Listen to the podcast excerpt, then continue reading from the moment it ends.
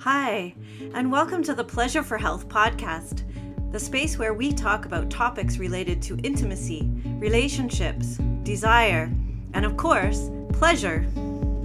I'm your host, Ailsa Kepi, a somatic sex educator, therapist, and a lifelong student of the body mind spirit connection. You can find out more about me and my programs and services on my website, www.pleasureforhealth.com.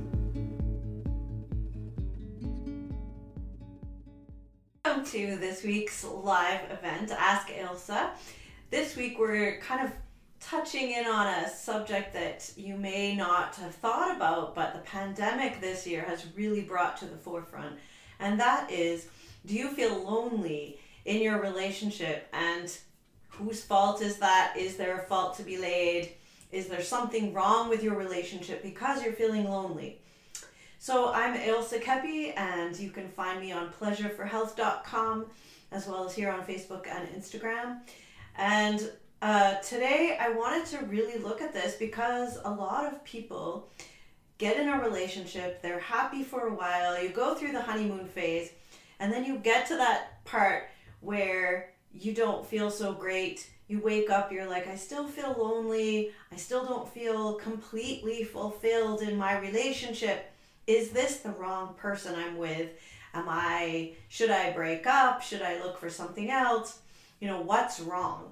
And I think this is just uh, so indicative of our culture these days where, you know, we're not used to struggling. We're not used to kind of doing any um, self inquiry process. We're used to just having things, you know, easy. Press a button and it works. You know, buy this car and your life's uh, a dream. Um, you know, find the right partner and you live happily ever after. We're sold these types of stories so often that it becomes quite difficult to actually um, think in any different way. And so, what I would say is, we're kind of stuck in a child uh, archetype when we do this because we are expecting all of our fun, all of our, you know, safety, all of our love all you know all of life to come from outside in. We expect to be met with um, amazing experiences with unconditional love from uh, our partner uh, or the outside world in general. And we don't feel we have to you know give anything in return. Or maybe we do but we don't know what we're doing. So you know if you feel that well i should just i sh- i'm a good person. I deserve a good partner. I deserve someone who's respectful and loving and kind and works hard and builds a life with me. You know we we feel that we deserve all these things in our life. And that may or may not be true. I think deserving is kind of a weird concept to, to really you know kind of delve into but if in that process we are not growing up and we're just coming at that like a child, you know, if you if you have a child or you know children, you know they kind of you know, they're expectant and that's, you know, perfectly legit as a child to expect your parents and your family and your world and your teacher and your class to to provide for you. But when we get to a mature age, part of the growing up phase is to actually take responsibility for our own feelings and so, you know, if you're feeling lonely in your relationship, well, it might be that your partner's not really there for you, but it might be that there's something to look at in ourselves that we're not really there for ourselves. And this can come from so many sources. And again, it's not a self blame like you need to do more work on yourself, of course. This can come from childhood trauma, this can come from uh, just never having the opportunity to have uh, learned how to do any of this type of self work. Uh, so it's not a blame thing, but it's an offering to you that perhaps that you are in the right relationship and that you just need to um, make that even better by bringing more of yourself to that relationship. Because what a lot of times we're doing is we grow up and we we have you know, uh, human parents that make mistakes or are not there for us in every way. So we have holes, if you will. We have wounds. We have uh, emptiness in us. And however great our parents were, and this isn't a parental blaming either, but however great they were, Um, we can't be perfect, and so we grow up with these places in us that are wounded or that are needy. And so we begin to look for other relationships to fill these holes. And so if we continue to look for a relationship that matches us, that fills the holes we have, and maybe we fill the hole in in them, we end up having this kind of codependent relationship. And in that kind of relationship, then you know if we feel lonely we feel like it's our partner's fault. You know if they if they were there for us and if they gave us what we needed we wouldn't be lonely. And you know if you want to have that type of relationship no judgment go for it but if you're looking for a kind of relationship where it's where you can both be whole people, where you can do your own work and actually come together and manifest things together as a couple or as more than a couple if you're in a, a larger community. Um, you know, this is something that a lot of people talk about, but then we don't actually realize that it's going to take some work. It's going to take some work to make ourselves whole and to work on our own wounded parts. So we may be looking for a parental figure that didn't, you know, that we didn't have as a child. So if we had an absent father emotionally or physically, perhaps we're looking for a father figure in our relationship. If we had an overbearing mother, perhaps we're looking, you know, we tend to either pick a mate that's very similar to that or go completely opposite and, um, you know, have a role reversal. Either way, you know all of the many myriads of ways that we can um, not have a full sense of self when we enter adulthood it is now our responsibility to look for those places and to parent ourselves so that we can come to a, an intimate relationship as an adult with awareness of our wounds with awareness of how to work with them and with awareness of how to have boundaries with our partner about what is mine and what is yours and when do when can I be supportive? When do I need to be supported? And when do I need to go and you know love on myself a little bit here? So that's kind of um, where I wanted to start with this because we're never going to find peace peace with ourselves as long as we're playing a role. We have to give up hope of getting something we never got from our family and the hope of changing our family. So you know, all of those kind of hopes and fantasies get in the way of us having a relationship with the person that is in front of us right now. So we don't want to be bringing all our stories from the past. Uh, we want to be looking at this person and seeing who they are. And that's going to feel most fulfilling for both us and them. So once we give up these hopes, frightening as that is, we begin to find ourselves and to make peace with ourselves, we need the courage to disappoint and alienate our parents or our friends. We need to, our journey to ourselves needs to become the important thing. And, you know, it's, uh, we can only do this process by ourselves. And so, you know, if you've been stuck in the pandemic, I've had a couple of clients that have mentioned that they've kind of had to, been forced to do this process of sitting with themselves because they've been alone much of this year. And, you know, that's not a bad thing. As a collective, we are kind of needing to grow up and not just look at Mother Earth to provide for us without giving back. We are now needing to come to the world as adults and see what we can also offer. Um, and as self doesn't appear without struggle, we can't borrow an identity from our family archives or from some, you know, role model that we have in the outer world the self emerges from within and it doesn't always come out the way we expect. So, this kind of um, looking for ourselves um, is the process by which we don't end up feeling lonely because now we're lonely often because we've lost ourself. We don't feel connected to our own self.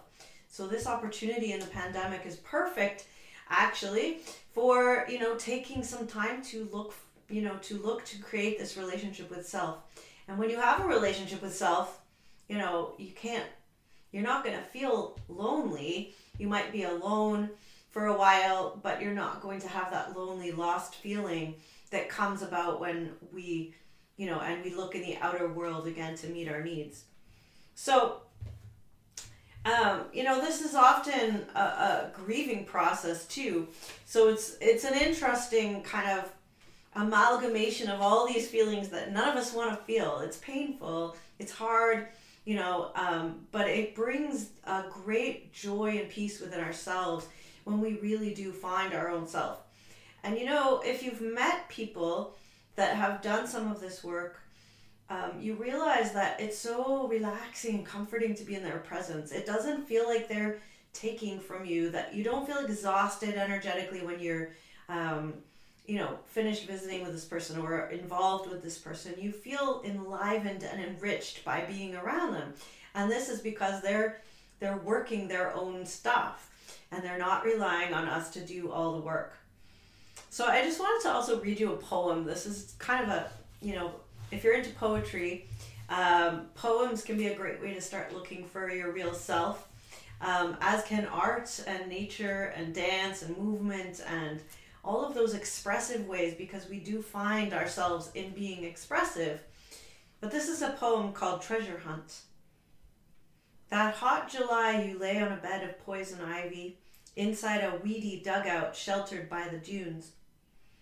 It was your secret spaces that broke your arms and legs into hives which blistered and ran weeping as I sat by your bed, rubbing the crazy itch with cold pink calamine. You were looking for a father, you said, inside tangled arms of the blackberry vine, in sandy caverns polished with wet mollusk shells. Hidden between your socks, in the top dresser drawer, you thought you'd find a code, a map, a message that would show you where to search, a treasure hunt. And though I tried to become a woman man, half Odysseus, half Penelope, I wouldn't do. My eyes were not the blue you wanted, father's blue. I couldn't stand, though I tried, a taller stance, crease a mitt into sweaty rivers, catch a ball with naked fingers, and your hideaways, what became of them, your secret spaces, stuffed with a blowsy wind? Did their honeyed silences grow thin, thin, as lies you tell yourself, or as skin stretched and mended barely covers your heart? That's called Treasure Hunt, and uh, yeah, I actually found it in a book called Setting Psychological Boundaries for Women. So um, just uh, some light reading there. But uh, I do I do think that there are many ways that we can start looking for ourselves, and I did have something here that I was going to share with you as well. This is actually an exercise I did in a retreat, and it's it's a great one for starting to find find yourself. So if you're feeling lonely and you've been feeling lonely, maybe this is a way to get started. It's kind of fun. It's called Strength Spotting in Yourself. And it's a list of things um, regarding wisdom, humanity, courage, justice, temperance, and transcendence that you, these qualities that you look for in yourself before you start looking for a partner or looking to your partner to be that perfect person for you. How about we turn inwards and look at ourselves? So things like in, on under wisdom, you would look for, you know, and see if you find these things in yourself. Do you have creativity, uh, ingenuity, originality? Um, do you come up with new ways to think about things or do things? Curiosity. Do you have an interest or an openness to experience? Um, do you take an interest for their own for its own sake? Um, do you find subjects or topics fascinating? um, judgment and open mindedness, critical thinking, um, love of learning or perspective. So, those are some of the things that fall under the category of wisdom that you might have in yourself. And perhaps you've never really thought of yourself as wise, but if you start looking for these these qualities in yourself, you start falling in love with yourself. And I know that sounds very egotistical, but it's actually a good kind of self ego. We need to love ourselves before we can really get out there and be in a, in a consciously loving relationship. So, those are some of the ones for wisdom. There's humanity, um, kindness is a big one, capacity to love and be loved, social intelligence. Um, do you have those things? Do you have one or two of them? Courage. You know, I know a lot of people have found their courage this year as well. Bravery, perseverance. You know, perhaps you lost your job and you persevered in finding a new way of making money to raise your family. Honesty, zest. Do you have enthusiasm and vigor for life? These are things you could find in yourself and, and fall in love with. The things that you would want, that you're looking for, that would make you feel less lonely. How about justice? Do you have good teamwork? Are you loyal? Um, are you fair? Do you treat people fairly? Leadership? Do you have leadership qualities? Temperance, forgiveness and mercy. Some people are, are um, you know, blessed with lots of this. Modesty or humility, prudence, being careful in your choices, self regulation, um, you know, controlling your emotions or appetite or things like that. Are you good at that? Um, transcendence. Do you appreciate beauty and excellence? Do you have awe or wonder about life? Gratitude, hope, humor, playfulness, um, spirituality, faith, purpose. These are some of the things you can start looking for in yourself. And I guarantee, even as I was reading those, I started feeling like excited to, to kind of see those qualities in myself and take myself on a date because it's so cool to find all that in yourself. So if you're, you know, sitting there kind of feeling lonely, perhaps in more of your victim place, notice if that goes along with feeling childlike and not wanting to take responsibility for where you're at. And then maybe have some fun with finding out what great qualities you have and, and what would you do if you took yourself out and uh, or you know had some fun on your own? How would that feel? Would it feel different than lonely? Would it would you enjoy being alone? And that doesn't mean that you can't take this to a partner exercise or go out with your partner uh, afterwards but in my experience with uh, relationships, I know that the people I have uh, spent time with have so appreciated when I come with those qualities and I come to them to see those qualities in them. It just it feels so much more loving and kind and passionate and inspiring than coming to a relationship with uh, I'm not enough, I'm lonely, I'm you know, uh, I'm looking for someone to complete me because that just feels it feels icky and it feels needy and it feels heavy. And although there are some people that are attracted to that um, you know that's not the kind of relationship i would want to work towards. And so you know if if you are in the in the way of trying to have a, a more conscious more more fulfilling more inspiring relationship for you and and if that is around being whole and coming to someone else in a whole way, then this might be something to start with. Um, if you enjoy having a codependency with someone, I don't know that there's necessarily anything wrong with that as long as you both agree that that's what you're doing. And if you're lonely and the other person fills you up, then great. But remember that that is an agreement between you and your partner. And if one of you decides to change, the other one will have to change too.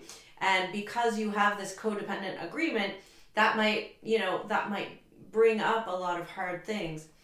But if you want to go ahead with that, go ahead. You just need to be aware of what you, you know, what kind of agreements you have in your relationships. I think that's a big, a big point of working, the kind of work I do with relationships. I try not to come with to it with any kind of preconceived this is the right way to do things I have the things that I've thought about that are fulfilling to me, and I look for people that will, you know, um, mirror that for me. But we all have our uh, different visions, and and that and rightly so. So take this as an opportunity if you're feeling lonely to decide, hey, I want someone that makes me feel good because that's what I like, and I found someone who loves making me feel good, and therefore we have a great relationship. Or on the on the flip side learn how to feel good in your own self, find somebody else that feels good in themselves, and then have fun together that way. Um, and either way, I hope you have a fulfilling um, Monday, and I will be seeing y'all next week. It's Ailsa Kepi from pleasureforhealth.com signing off. Thank you so much for joining me today on the Pleasure for Health podcast. If you enjoyed today's show, please share it with your friends and loved ones. Let's discover and celebrate more pleasure together. Again, my name is Ailsa Kepi, and you can find out more or contact me on my website, www.pleasureforhealth.com. I look forward to sharing another episode with you again very soon. Wishing you a pleasure filled day.